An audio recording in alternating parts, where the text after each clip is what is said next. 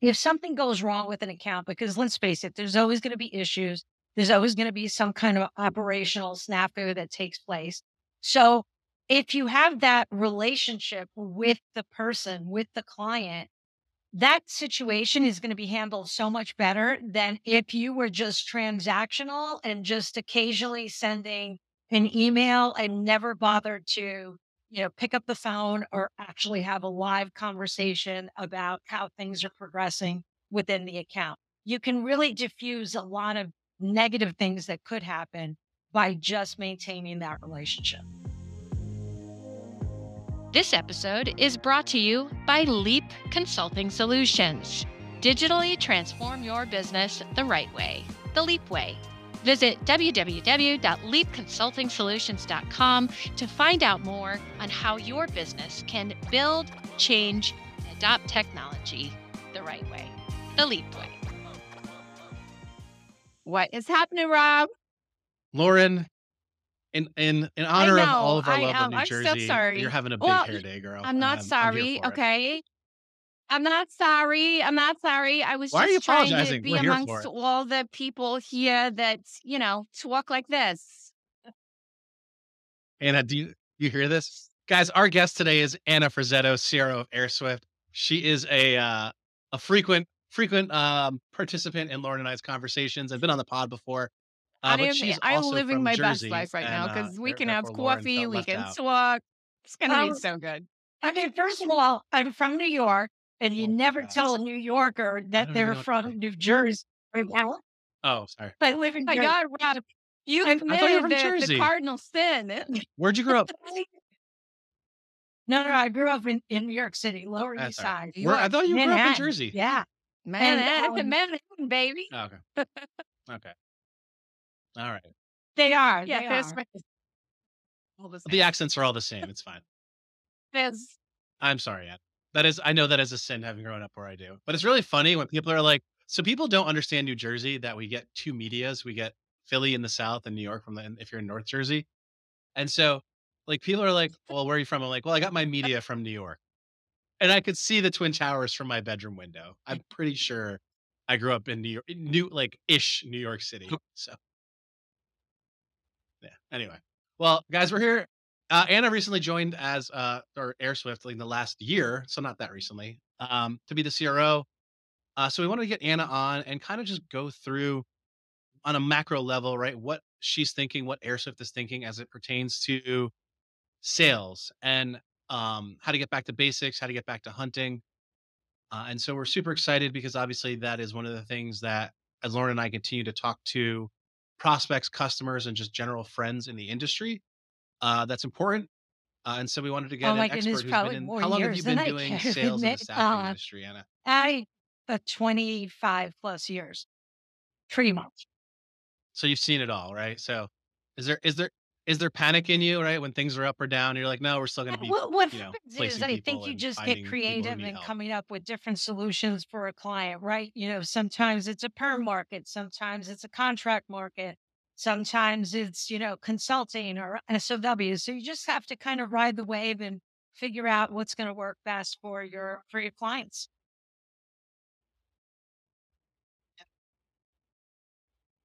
That makes sense. And I, I think maybe Lauren, right? Like you you bounce back and forth between. Well, you did a lot of Yeah. staffing in in California, right? With your when you were in the actual industry, would you would you always be doing both, or were you because of where you were in like Central California? Was it a lot of like, both just you know, both i mean you know i i sat right next to the silicon valley you know in one of the financial districts in san francisco so a lot of professional services a lot of you know traditional staffing as well because there's also a ton of agriculture obviously here um but i i i still think that um the basics i i think we forget in our industry often that not much has changed it from a sales perspective. We know that activity equals results. It's not sexy, it's not sophisticated, but it works. And we oftentimes try and either easy button it, um, you know, or forget it. And I don't,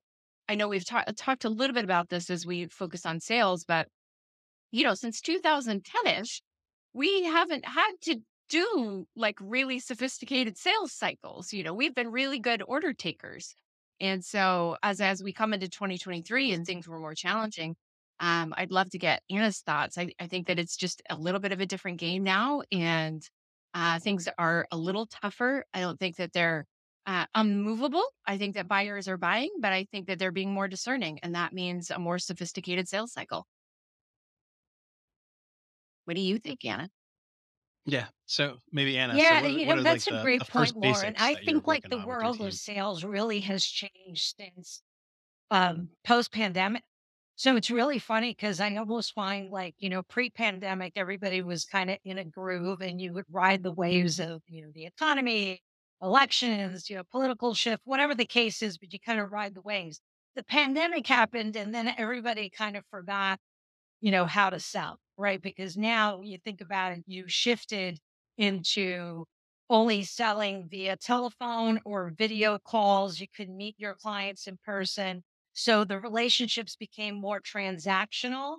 And I mm-hmm. think it's created some bad habits when you come out of the pandemic where now you need to kind of go back to basics. Like one thing I'm a big fan of is having a sales methodology.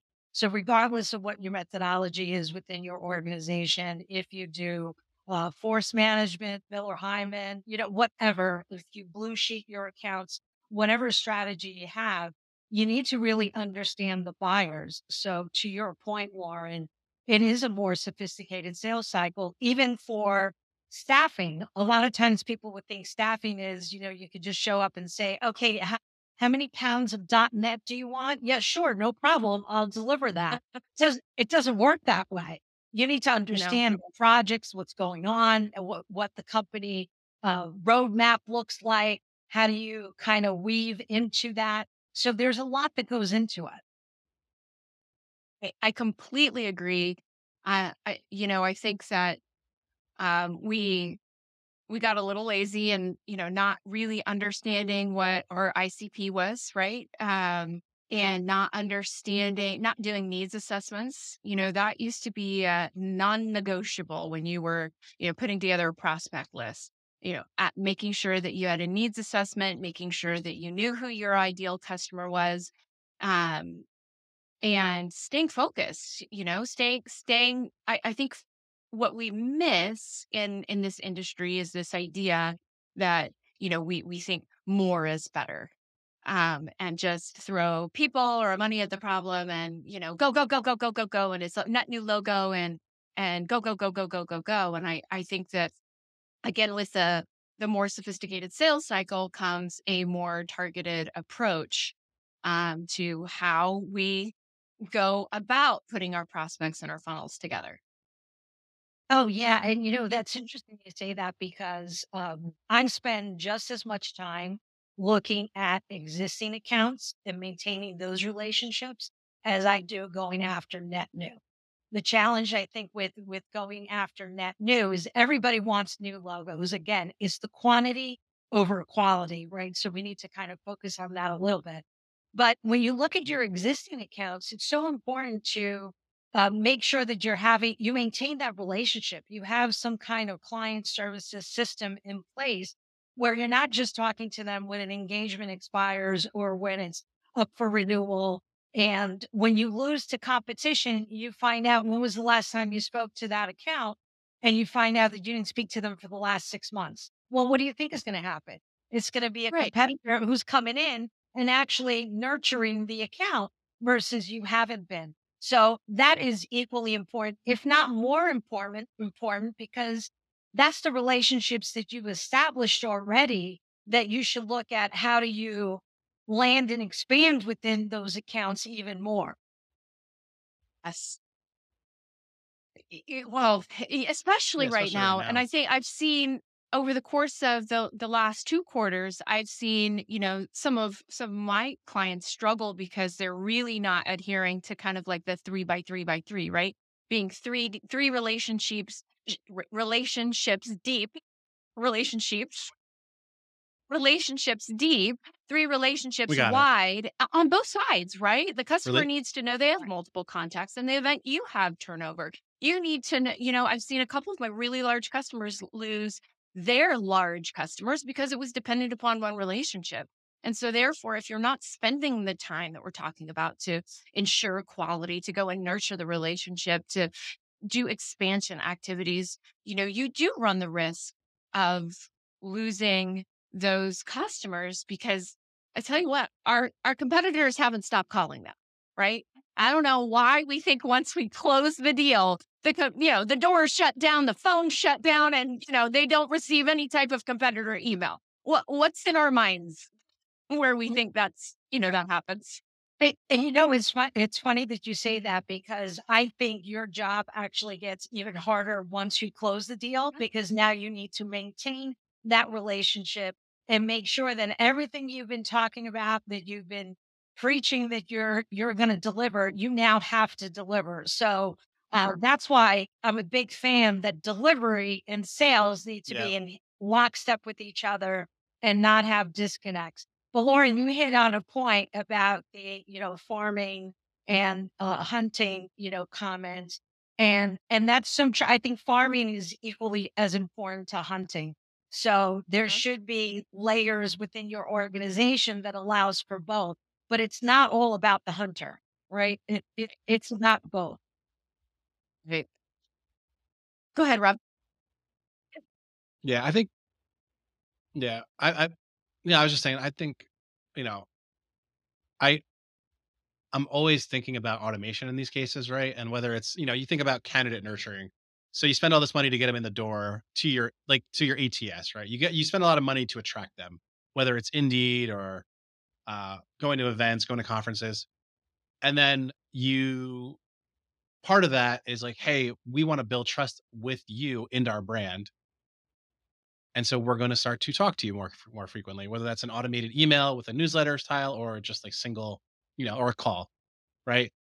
But that also is how you win business on the client side too, right? You start to, you know, deliver on that brand promise and be consistent and get in front of them.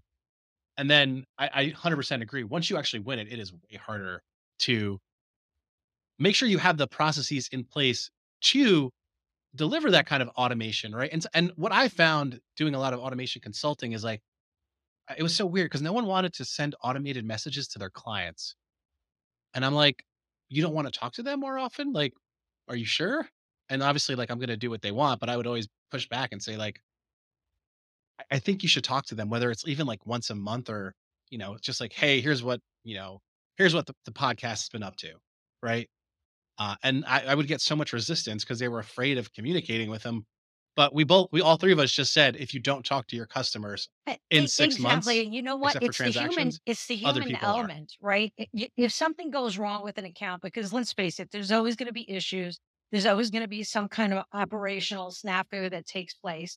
So if you have that relationship with the person, with the client, that situation is going to be handled so much better than if you were just transactional and just occasionally sending an email and never bothered to, you know, pick up the phone or actually have a live conversation about how things are progressing within the account. You can really diffuse a lot of negative things that could happen by just maintaining that relationship. And again, right. automation well, doesn't yeah, mean it's not coming something from you. to be said for recency, email address, right? Like but there, there's also, you, so I think that we have gotten a little lazy with like yeah. QBRs, EBRs, whatever, whatever you call them. But the quarterly business review, you know that I, I see a lot a lot of agencies that sort of have put those by the wayside po- you know because post covid and i think now more than ever again you know the qbr or even a monthly visit or that face to face you know what ha- what's going right what's going wrong what's on what's on your roadmap as an agency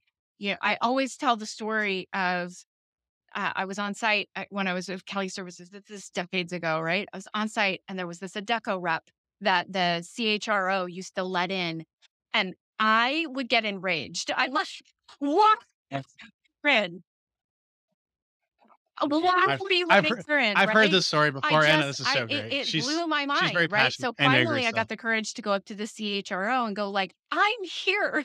I'm doing all of these things, you know." And he said to me, he was like, "Well, I mean, Adecco's doing some really great things, and and you know he went through this list of things that they're doing and i was like I do those things by 9 a.m. in the morning. It's like, and so I, and he was like, Well, I had no idea. You better believe, Anna, I went on a full on newsletter, weekly email. I had a meeting with I mean, it was a full on mm. marketing assault. I wore little Marketing badges on my shirt about, you know, promos that were going on because I just, I, I, you, the, you're right, Anna, that it's harder once you close this because now you have to constantly prove your worth, you know, and, uh, and that you're doing all of these things that the competitors come in and say they do that the client may not recognize that you've already made those changes or you've already done those additions.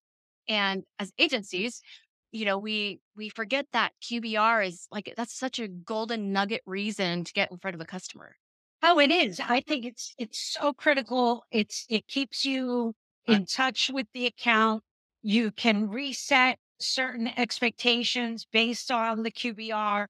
But how many times have we been in meetings where a client says, "Oh, I didn't know you did that," and meanwhile you're like, "Oh my god, I told you oh every meeting wait All right." almost But every that's why it's meeting. important. What what's the what's the old Every meeting. um, uh, expression that you have to tell you have to tell somebody seven times before it actually sticks or resonates. So think about it. Yeah. Well, yeah, that's the same thing with outreach, right? Like seven to 10 touches.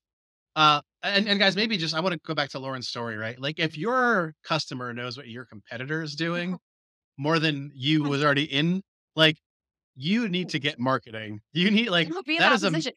yeah, please don't I ever will be in tell that you- position where you're, i will your tell actual you the sunshine of the story is that he never points. let her back in so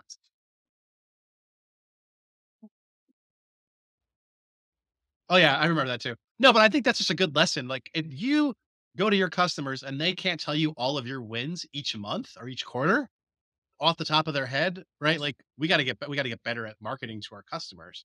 And again, that doesn't mean that it has to take a whole bunch of human hours. It could just be a simple like, "Hey, here's the here's the here's a report of what we did. Let me know if you want to talk about it. Uh here's my calendar link. Let's schedule a call or I'm going to be in town X day this week or next week. Like I would love to sit down with you." Like I think just sometimes showing them what you did is also super helpful and such a Oh, light exactly. and easy touch Exactly. point if you can do it the right way. All right. All right. Anna, we're all okay. Anna, Lauren, myself, we're all leaders in sales. Lauren is the leader in sales because she's the we're, we're one of to two employees at her business. So she is all things. So oh, sorry. So she is omnipresent in her business right now.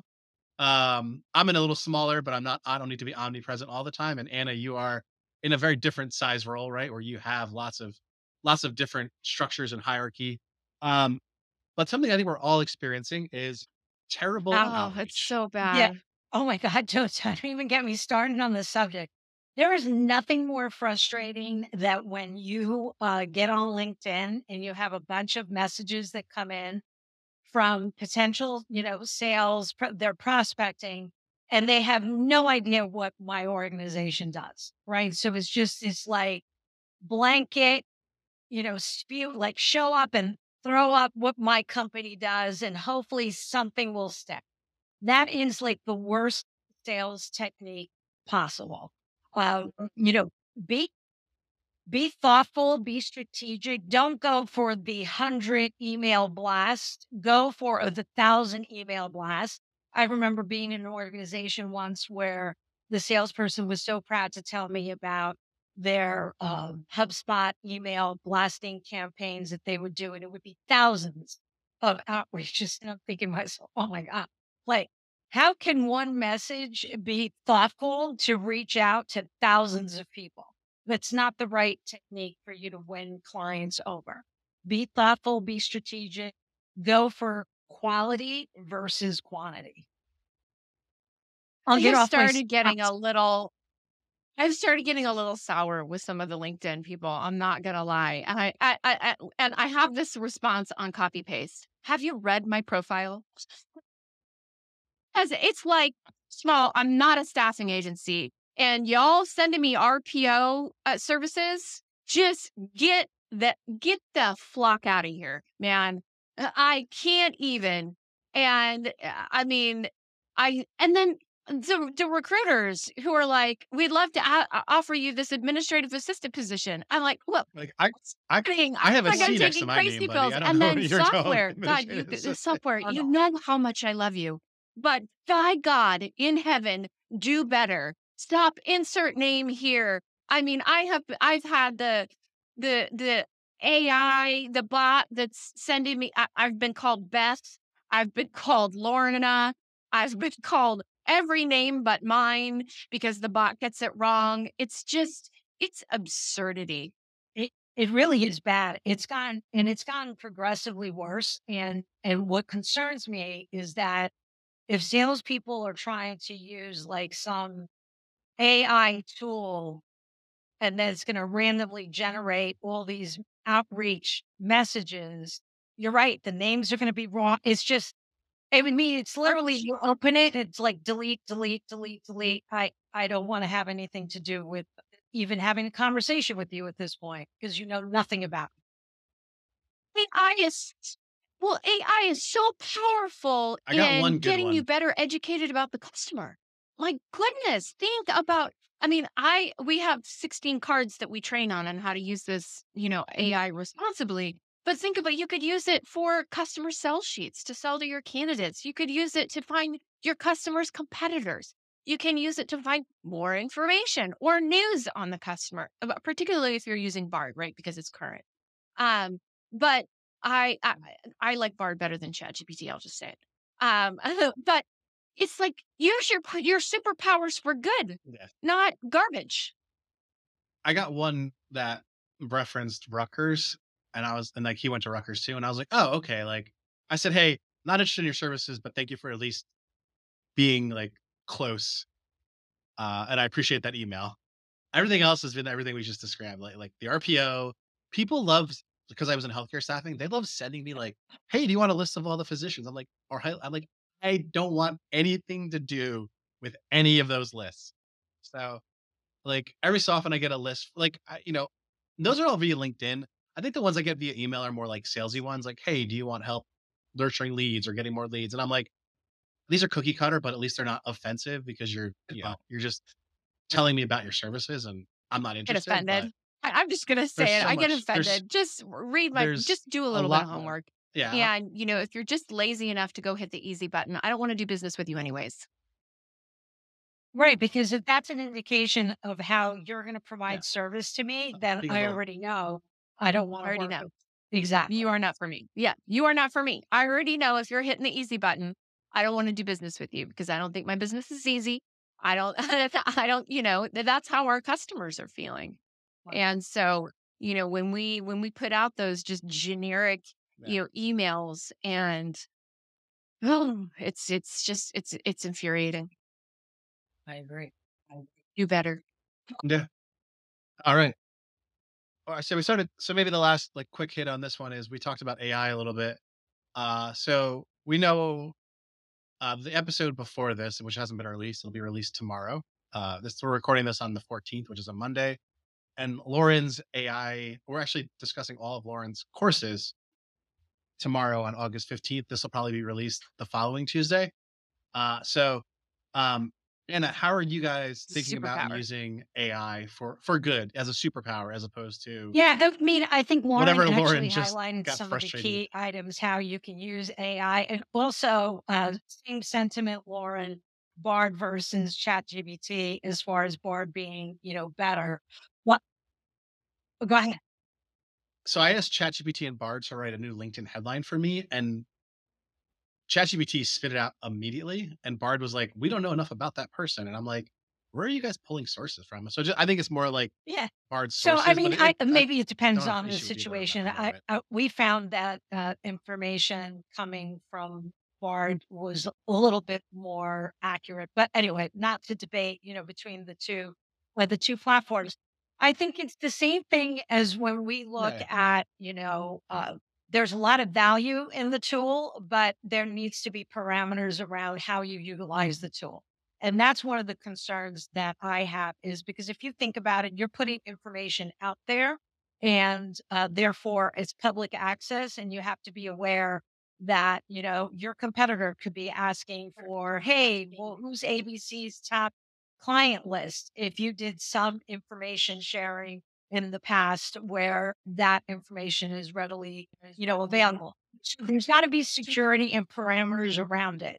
It's very similar to, you know, when cloud computing first came out and everybody was super excited. But then, of course, you know, we have IT and security that comes in and says, hang on a second, this is the way we need to be able to utilize it. So that would be my only word of caution is great tool, uh, definitely uh, helping to increase productivity on so many different levels, but it needs to be used in the right way. They flippin' men.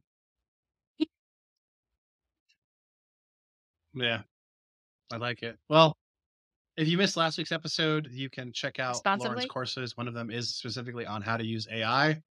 Uh, but Anna, this is responsibly as a superpower for With good. great power comes kind great like, uh, responsibility. Spider-Man, That's right? right.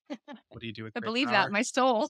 So anyway, Anna, this this has been fantastic. Lauren, I appreciate you and your uh, Thank you. superpowers Anna, for good. so good to see your face. To, uh, to evil. Same here. Um, All right. Virtual hug. well, right, Virtual ladies, hugs. That's right. Virtual hugs. Bye, guys. Thank you for listening to the You Own the Experience podcast. You can catch all our previous episodes at whyowepodcast.com and learn more about our thriving staffing community by signing up for the YOE newsletter.